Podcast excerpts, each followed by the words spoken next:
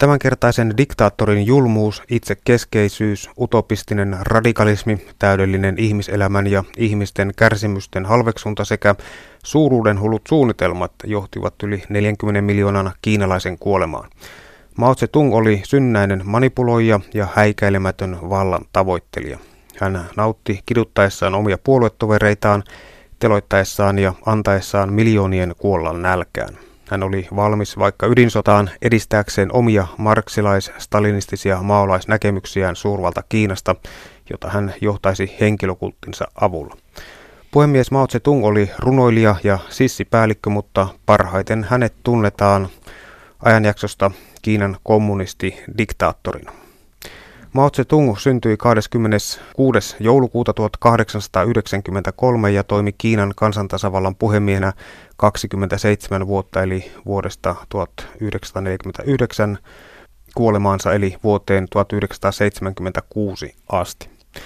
Länsimaita Mao onnistui kohduttamaan monin eri tavoin ja keveimmästä päästä oli se, että Mao kielsi vuonna 1968 Sound of Music-musikaalin kuvaten sitä räikeäksi esimerkiksi länsimaisesta pornografiasta.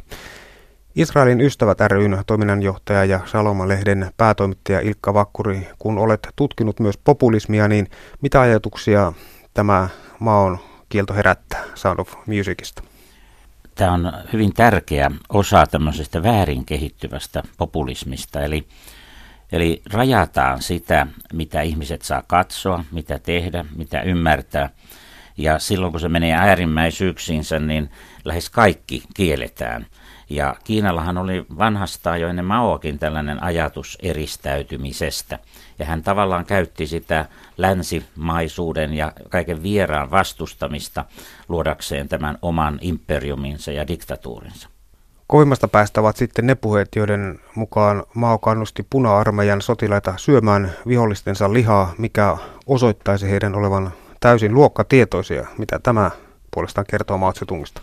Niin, tämä on tietysti tämmöinen puhe, mutta joka tapauksessa se, mitä me varmasti tiedämme hänestä, on, että hän oli erittäin häikäilemätön ja hän eh, yritti siis siihen sellaisen tilanteeseen omat sotilansa ja nämä hänen alamaisensa, että heillä ei ole niin ollut mitään, mitä he eivät tekisi hänen käskystään. Siis se oli tämmöinen ehdottoman kuuliaisuuden, ja myöskin sen, että se ohitti kaikki tunteet ja kaiken sellaisen, mikä ihminen normaalisti ei voisi tehdä. Hän, hän pakotti nämä ihmiset tekemään äh, ihan kuin näyttääkseen omaa valtaansa, tekemään sellaisia asioita, mitä normaalisti kukaan ihminen edes tekisi.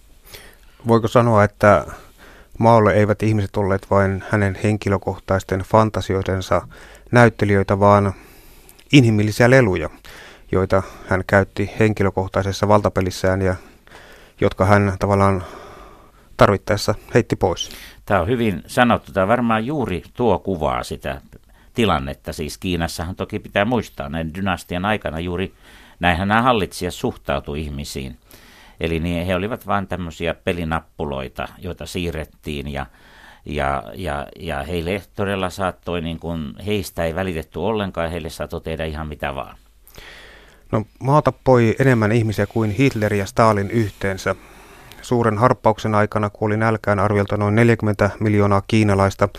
Kulttuurivallankumouksen yhteydessä tapettiin satoja tuhansia ja menetettiin miljoonia ihmishenkiä. Ketjupolttaja Mao pukeutui aina harmaaseen sotilastyyliin ja häntä kutsuttiin myöskin nimillä puhemies Mao, suuri opettaja, suuri johtaja, suuri ylikomentaja, suuri ruorimies.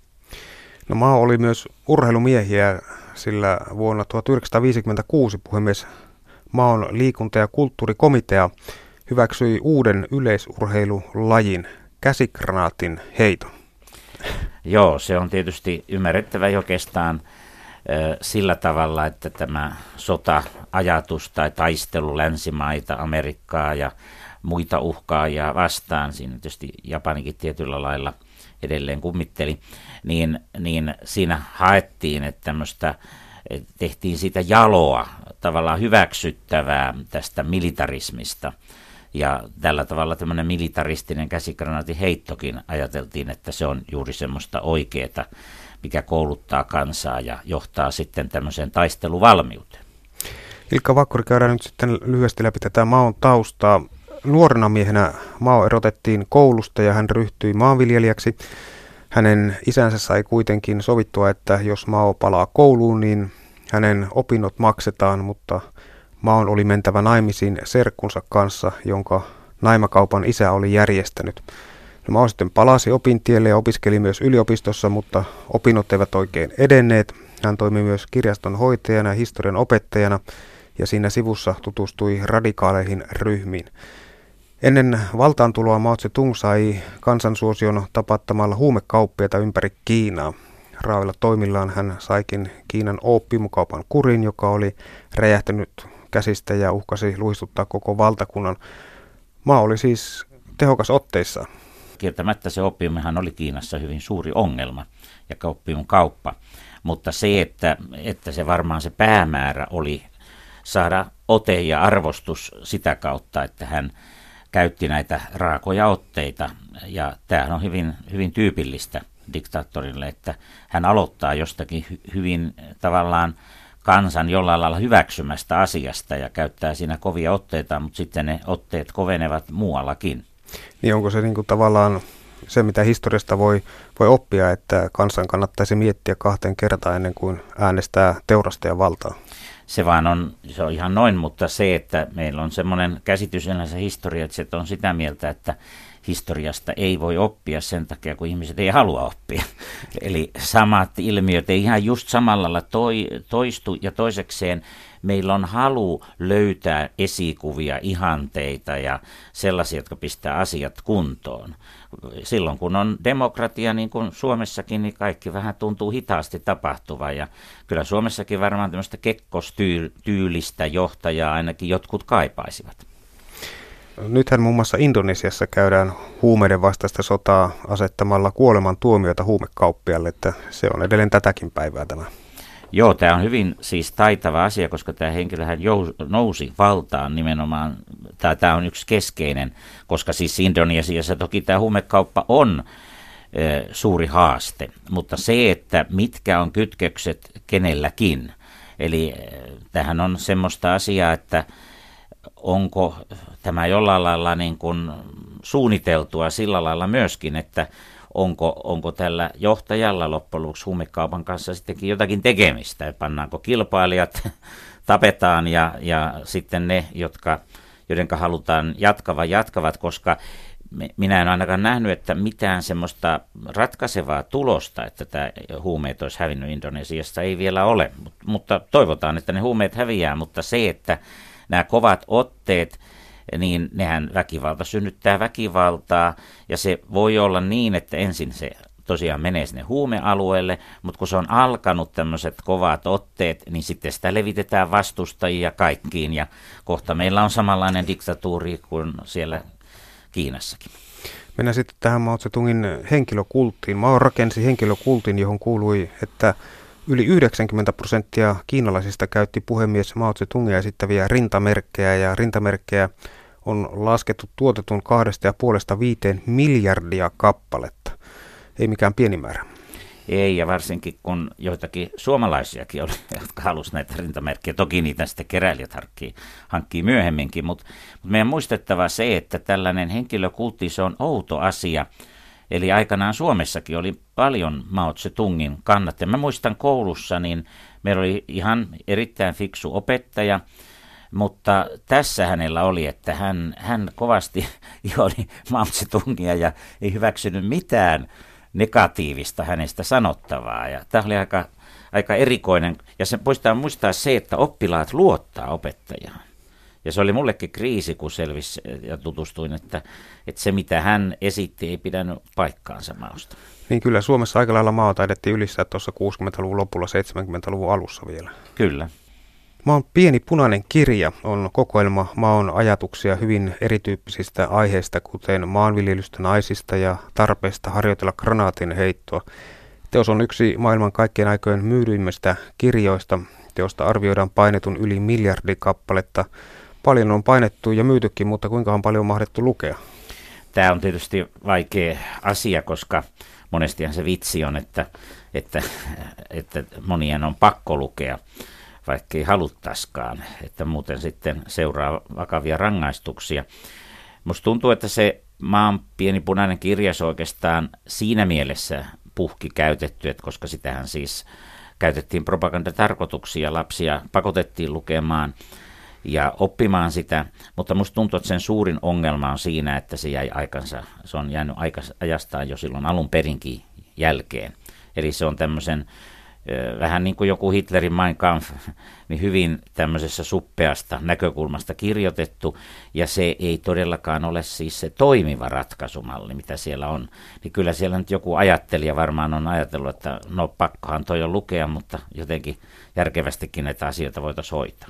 Niin, eihän se Kiinassa tehnyt alkuunsa kovinkaan kummoisesti kauppaa, ja sitten tulikin maalta käsky, että jokaisella kiinalaisella oli velvollisuus omistaa maan pieni punainen kirja ja rangaistus siitä, että ei kysyttäessä pystynyt esittämään kirjaa viranomaiselle vaihteli punakartin antamasta ankarasta selkäsaunasta useiden vuosien työleirituomioja, johon alkoi kauppa käydä. Joo, tässä pitää muistaa, että siis mikähän ei alleviivaa, että Mao Zedong olisi ollut joku toimittaja tai hyvä kirjoittaja, niin se on, se on kauhean kärsimys, jossa ei ole kovin lahjakas kirjallisesti ja on pakko lukea sellaista sekavaankin tekstiä. Mutta se on varmaan niin, että, että siinä, jos, jos hän olisi kirjoittanut mielenkiintoisempaa tekstiä, niin ei olisi tarvinnut näitä pakkokeinoja käyttää, että se on varmasti totta. No me sitten tähän suuren harppaukseen. Suuressa harppauksessa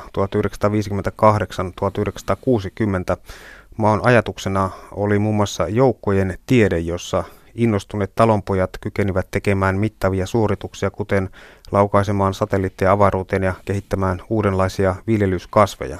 Aika utopistisia ajatuksia. Joo, mutta täytyy ymmärtää sitä maun taustasta, että siinähän on, hän on pitkä tämmöinen talonpoika tausta ja se ympäristö, missä hän kasvoi ja sai vaikutteita talonpoikien joukosta Jeesuskin, mutta hän nyt ei ehkä sosialistina ajattele, mutta siis tämä talonpoikien asema – on, joka oli aika huono ollut aina, niin siltä tavallaan sai rivittyä, että jos nämä talonpojat, joita kohdellaan huonosti, saadaankin etujoukkoon, niin silloin saadaan todellinen muutos aikaan.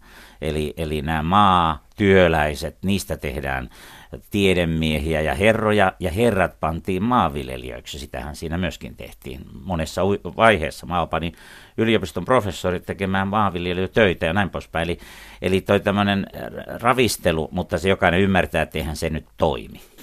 Myös terästuotannon piti olla helppoa talonpojille surkuupaisa on, että ihmiset sulattivat vokkeja ja työkaluja, jotta saataisiin raaka-aineita teräksen tuotantoon, josta oli tarkoitus tehdä vokkeja ja työkaluja.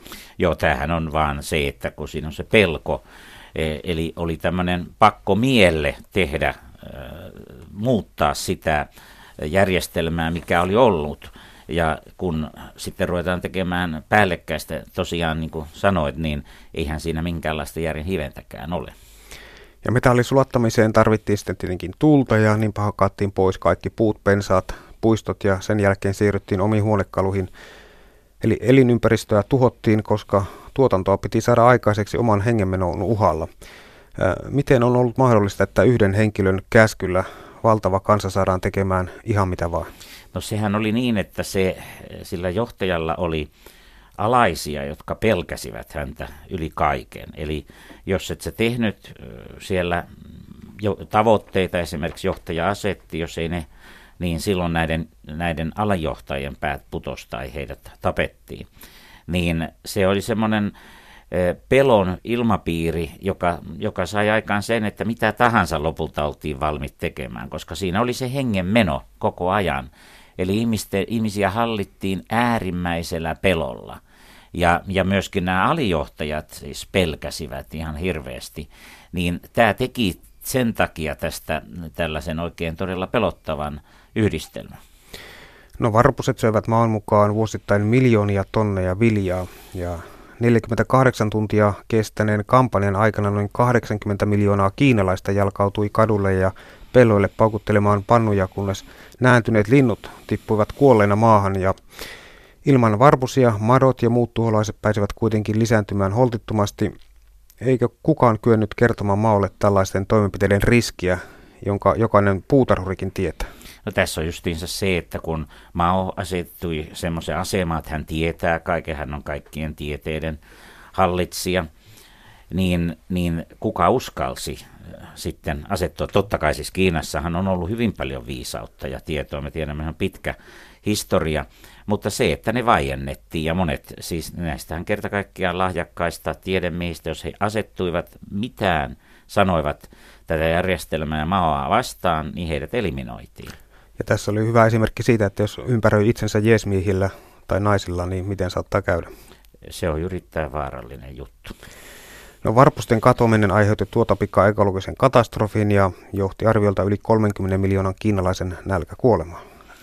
Se mikä on järkyttävää, niin näistä ihmisistä ei tosiaan välitetty. Ei ollut mitenkään Mao tuntunut niin kuin olevan kauhuissaan, että oli tehnyt jonkun virheen, vaan hän oli virheetön. Ja näin, näin kukaan ei oikeastaan välittänyt ja ihmisiä estettiin välittämästä eh, lähiomaisistaankin. Se, se, se oli niin pitkällä se asia. Ja sitten eräs esimerkki siitä, miten Mao kohteli läheisiä, jopa ystäviäänkin. Kiinassa vuonna 1965 vierailut brittiläinen toisen maailmansodan sankari Viscount Montgomery kysyi puhemies Maalta, jos kuolisit tänään, kuka ottaisi vallan? Ja Mao nimesi Liu Shao Kuin. Montgomery kertoi tiedon maailman lehdistölle, joka uutisoi, että Liu Shao Kui oli Kiinan kakkosmies ja näin lehdistö allekirjoitti tahattomasti Liun kuoleman tuomion. Lehtiotsikot saivat äh, nimittäin vainoharhaisen maon vakuuttuneeksi siitä, että Liu suunnitteli hänen syrjäyttämistään. Mao heitti vanhan toverinsa vankilaan, jossa häneltä oli evätty niin ruoka kuin lääkehoitokin. Tällainen on siis marksilaisstalinistinen maolaisnäkemys ystävyydestä. Tämä juuri kertoo siitä, että kun joku ottaa täydellisen vallan, hänen on vaikea ottaa seuraajaa. Se on ollut niin kuin hyvin suuri kysymys niin uskonnoissa kuin aatteessakin. Ei Mohammed pystynyt valitsemaan itselleen seuraajaa, ja Jeesuksenkin seuraajaa ei ihan selkeästi ainakaan meidän tiedossa ole, että olisi valittu. Niin sitten aatteella on ihan samanlainen näillä johtajilla. He eivät oikein tahdo, joko se pitää olla lähisukulainen, jonka jälkeen siitä vasta katastrofi seuraa, mutta ketään muuta he eivät tahdo niin kuin, kelpuuttaa, ja ne lähimmät parhaat he tappavat. Näinhän Hitlerillekin kävi, että hän yritti tappaa monia niistä, eihän kaikkia onnistunutkaan, mutta, mutta heti jos oli joku uhka, niin tämä on se reagointi. Oletan, että kulttuurivallankumouksella 1966-1969 Mao halusi väkivaltaista puhdistavaa kaaosta, jolla hän löi päähän poliittisia vastustajia epäonnistuneen suuren harppauksen jälkeen. Joo, tämä varmasti on, mutta tämä on nyt hyvin vakava kysymys, koska siinä oli sitten muitakin mukana, mutta siis se, se ajatus tähän liittyy ilmeisesti siihen, että jos me aloitamme jonkun kumouksen tai uudistuksen tai jonkun tämmöisen, aluksi se voi medetä sen johtajan haluamalla tavalla. Mutta sitten tavallaan kansa uupuu, kun näitä jatkuvasti tehdään. Ja, ja sitten hän keksi tämän, että pannaan nuoriso, omat lapset vanhempia vastaan. Ja tämähän oli ha- ääretöntä julmuutta ja aivan kauheata, että mitä siitä seurasi. Että se oikeastaan niin kuin sanotaan, jos kauhufilmin tai näkemyksen haluaisi tehdä, niin tämä olisi varmasti se, mikä olisi kauhean, että omat lapset nousee omia vanhempia vastaan ja tosiaan jopa tappaa heitä sanotaan, että suurvallan johtamisessa on vähän sellainen asia, että, että se on niin polkupyörällä ajo, että koko ajan pitää tapahtua jotakin, että saadaan pysymään homma hallinnassa, että sitten jos pysähtyy, niin kaatuu. Näin varmasti on, että siis se oli niin kuin pysähtymässä, jos pysähdytään, niin ruvetaan kysymään, että mikäs meidän tilanne on, miksi eikö kaikki olekaan niin hyvin, niin silloin näiltä kysyjiltä, ihmettelijöiltä suljetaan suut, kun aloitetaan tavallaan nuoremmasta, uudesta sukupolvesta taas se vallankumous. Mutta me tiedämme, miten onneton tuokin yritys oli. Vielä 1970-luvulla järjestettiin toukokuun salaliitoksi kutsuttu tutkimus, jossa käytiin läpi 15 miljoonaa ihmistä. Mitään salaliittoa ei ollut koskaan ollutkaan, mutta tutkimuksen metodina oli kiduta ihmistä, saa tunnustus ja usko siihen, ja näin syntyivät sitten erilaiset salaliittoteoriat, joita kidutettavat ihmiset keksivät henkensä pitimiksi ja päänsä saattoi menettää kuka tahansa. Joo, tämä varmasti totta, mutta tässä myöskin oli se, että tätä käytettiin hyvin tehokkaasti, että jos vaikkapa naapuri ei miellyttänyt, se oli sanonut jotakin epäystävällistä, niin tämä oli tehokas. Annettiin ilmiantoja, kun se sitten kidutettiin ja pakotettiin tunnustamaan, niin, niin siinäpä se oli. Eli, eli tässä oli niin ihmisen alhaisimmat vaistot, mutta Mao teki tämän tarkoituksen. Hän tiesi, koko ajan hän, hän tiesi, eh, mitä hän, minkälaiset seuraukset sillä on, mutta hän oli piittaamaton. Ehkä tosiaan, niin kuin sanoit tuossa aikana, hän teki sellaisia testejä, että miten pitkälle ihmiset voi mennä, mitä heille voi tehdä. Siinä varmaan muuten on se yksi syy näihin kaikkiin järjettömyyksiin, että pystyisikö joku hänet niin kuin pysäyttämään siinä väkivallan ja kauhujen kierteessä, mitä hän kansalleen teki. Mutta täytyy siis ajatella ihmistä, joka tulee, onko oma tunto katoaa täysin. Niin on se jotakin, se on hyvin surullista. Näin on ja ei sitä oikein löytynyt ketään, joka olisi pystynyt sen pysäyttämään.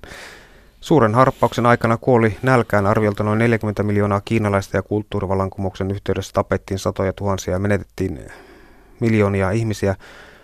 Kun Maa huomasi, että hän oli kyllä ottanut suuren harppauksen, mutta väärään suuntaan ja myös kulttuurivallankumous alkoi osoittautua katastrofiksi. Mao alkoi pelastaakseen itsensä salaa toivoa 1960-luvun lopulla, että Yhdysvallat tiputtaisi Kiinaan atomipommin, joka tappaisi 10-20 miljoonaa kiinalaista.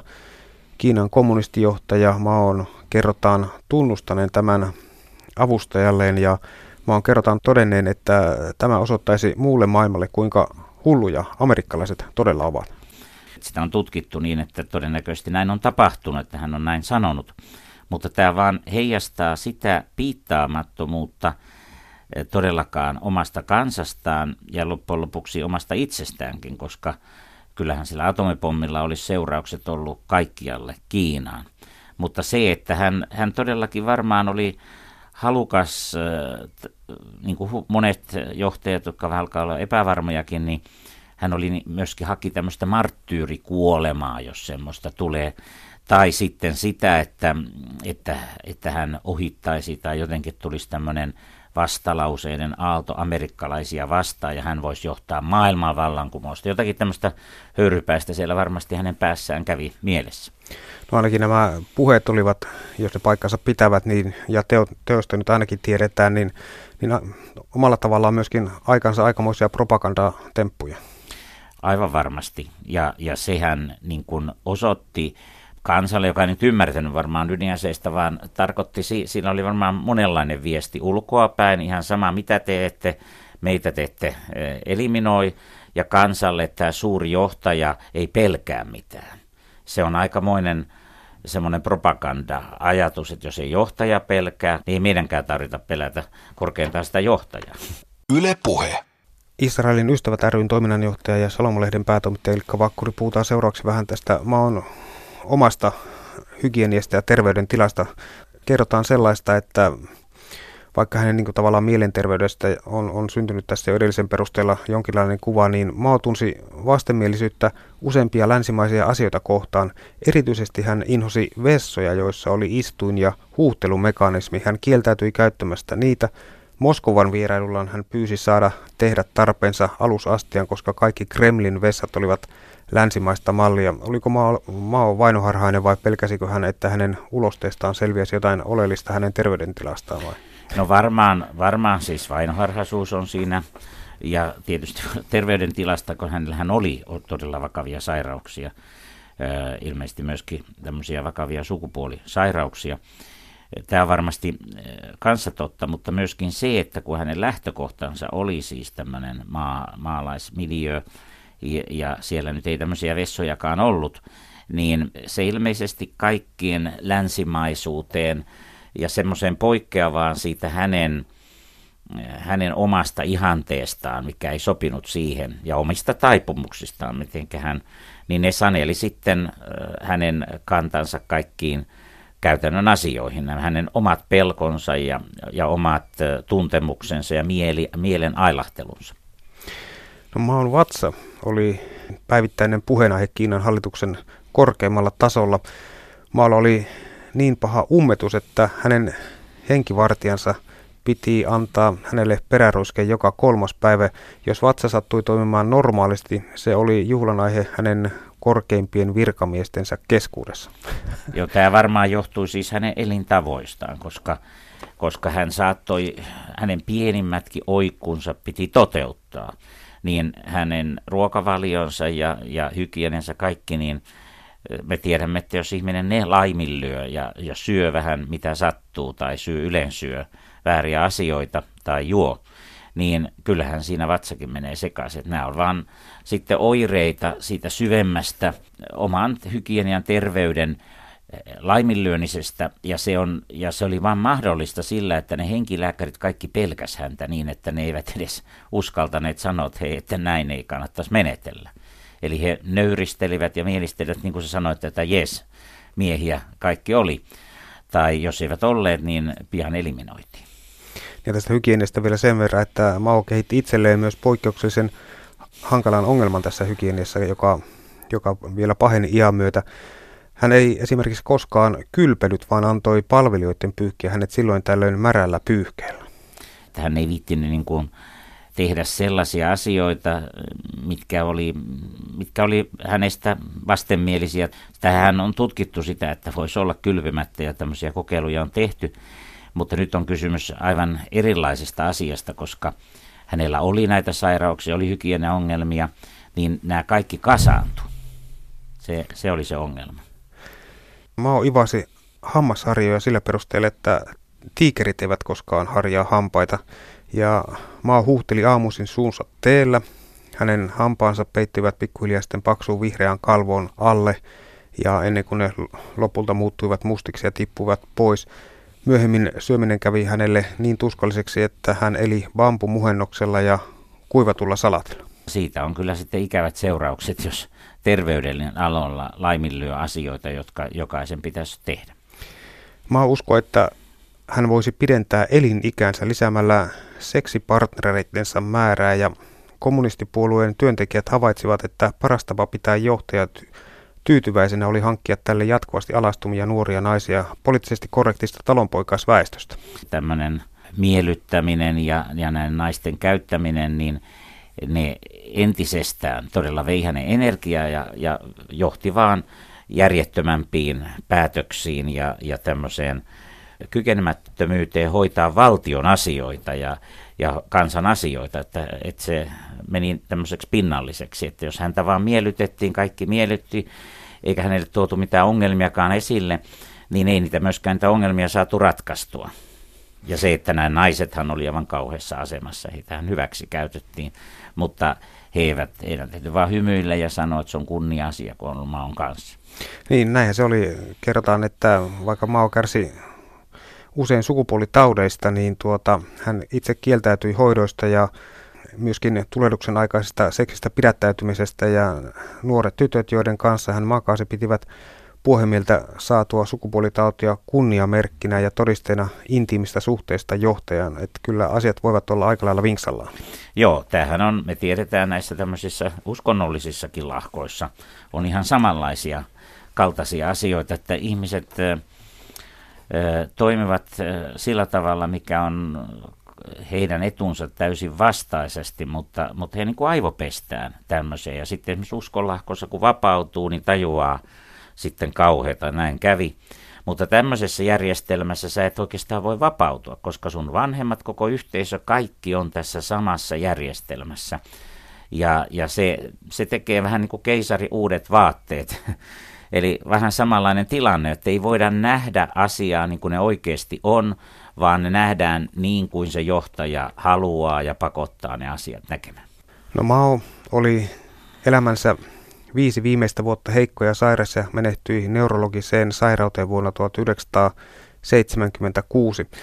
Mao oli pyytänyt polttohautausta, mutta hänen seuraaja määräsi, että Mao on säilyttävä ajoiksi ja päätös tehtiin sitten aivan liian myöhään. Palsamointi määrättiin Maon henkilökohtaiselle lääkärille, joka oli täysin novisi palsamoinnissa ja henkilääkäri sitten pumppasi Maon noin 40 litraa formaldehyydiä miltei kaksinkertaisesti suositeltavan määrän pitääkseen ruumiin edes jonkinlaisessa muodossa ja epäonnistuneesta palsamoinnista johtuen huhutaan, että maa on sitten loppujen lopuksi korvattu vaha-jäljitelmällä. Eli Vakkuri, pitääköhän tämä paikkaansa? Mä en, Mikä? en usko, että me ihan tarkkaan voimme sitä tietää, että joka tapauksessa kaikki siihen voisi viitata, että koska se tieto mitä on, että se tosiaan epäonnistui niin täydellisesti, niin, niin tämä, näin, näin se saattaa olla.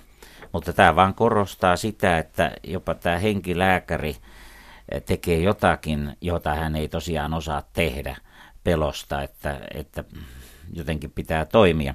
Ja tämä on nyt mielenkiintoista, onko tämä diktatuuri ja pelon ilmapiiri sieltä Kiinasta hävinnyt. Me ikään kuin muistelemme, maa on näin, mutta tänä päivänä Kiinan johto, kaikki viittaa siihen, nämä, nämä teloitukset, kaikki toimintatavat, että edelleen se on hyvin johtajavaltainen. Ja tämä uusi, uusi johto tuntuu erittäin auktoritääriseltä. Eli kysymys on siitä, että onko historiasta taaskaan mitään opittu. Ja, ja ajatellaan, että monet tänäkin päivänä ihailee Kiinaa. Aika paljon on kuullut semmoisia, jotka siis eivät he ajattele silloin näitä, näitä diktatuurin muotoja, vaan esimerkiksi talouskasvua ja tällä tavalla. Mutta kenen mistä se talouskasvu on otettu. Sehän on sortamalla tiinalaisia työläisiä, eli edelleenkin heitä riistetään. Marksi varmaan olisi aika hämmästynyt tällaisesta kehityksestä, mutta niinhän se on. Ja heti jos se työläisten riisto lakkaisi, että he saisivat paremmat palkat, niin koko Kiina ei enää olisikaan. Sinne menisi halpa työvoimaa, eikä sinne menisi, niin kuin nyt on alkanut Vietnam ja muuallekin teollisuutta mennä, koska ne palkat on alkanut hivenen nousta. Niin kysymys on se, että jos tämä keskiluokka nousee, niin koska Kiinassa tapahtuu joku suurempi tämmöinen kumous tai muutos, se on varmasti siellä pinnan alla. Siis sitä on turha epäillä, etteikö se ole. Kiinalaiset matkustaa nyt ympäri maailmaa Suomeenkin ja joka paikkaa. He näkee asioita, he kuulee asioita, heitä ei täysin tietämättömänä voi pitää niin milloin tapahtuu jotakin sellaista, että se järjestelmä rupeaa, se ei enää toimikaan. Ja monet on sanoneet, että se on, jos nyt joku pystyisi haastamaan tämän Kiinan valtavan talouskasvun, joka on ollut merkittävää. Toki pitää muistaa, että se on lähtenytkin alhaalta, mutta se on toisen, maailman toiseksi suurin talous. Niin, niin jos se alkaisi rakoilla, niin silloin siellä voisi syntyä sellaisia sisäisiä jännitteitä, jotka, jotka voivat johtaa isoinkin muutoksiin. Ja tätä ilmeisesti Kiinan johtaja, johto pelkää. Ja yleensä länsimaat ei uskaltanut haastaa Kiinaa mihin, missään asiassa. Ja me tiedämme, että hekin kokeilevat siellä, siellä ympärillä, otetaan saaria käyttöön, vallotetaan alueita, jotka ei ole Kiinalle kuulu. Ikään kuin testataan näitä volan vallan rajoja. Olisiko tässä samanlaista kuin maolaista uhittelua? Ja voiko se johtaa esimerkiksi, että nykyinen tai joku muu johtaja myöskin voi mennä niin äärimmäisyyteen, että se aiheuttaa jo sitten jonkunlaisen heräämisen. Mutta nämä on mielenkiintoisia kysymyksiä.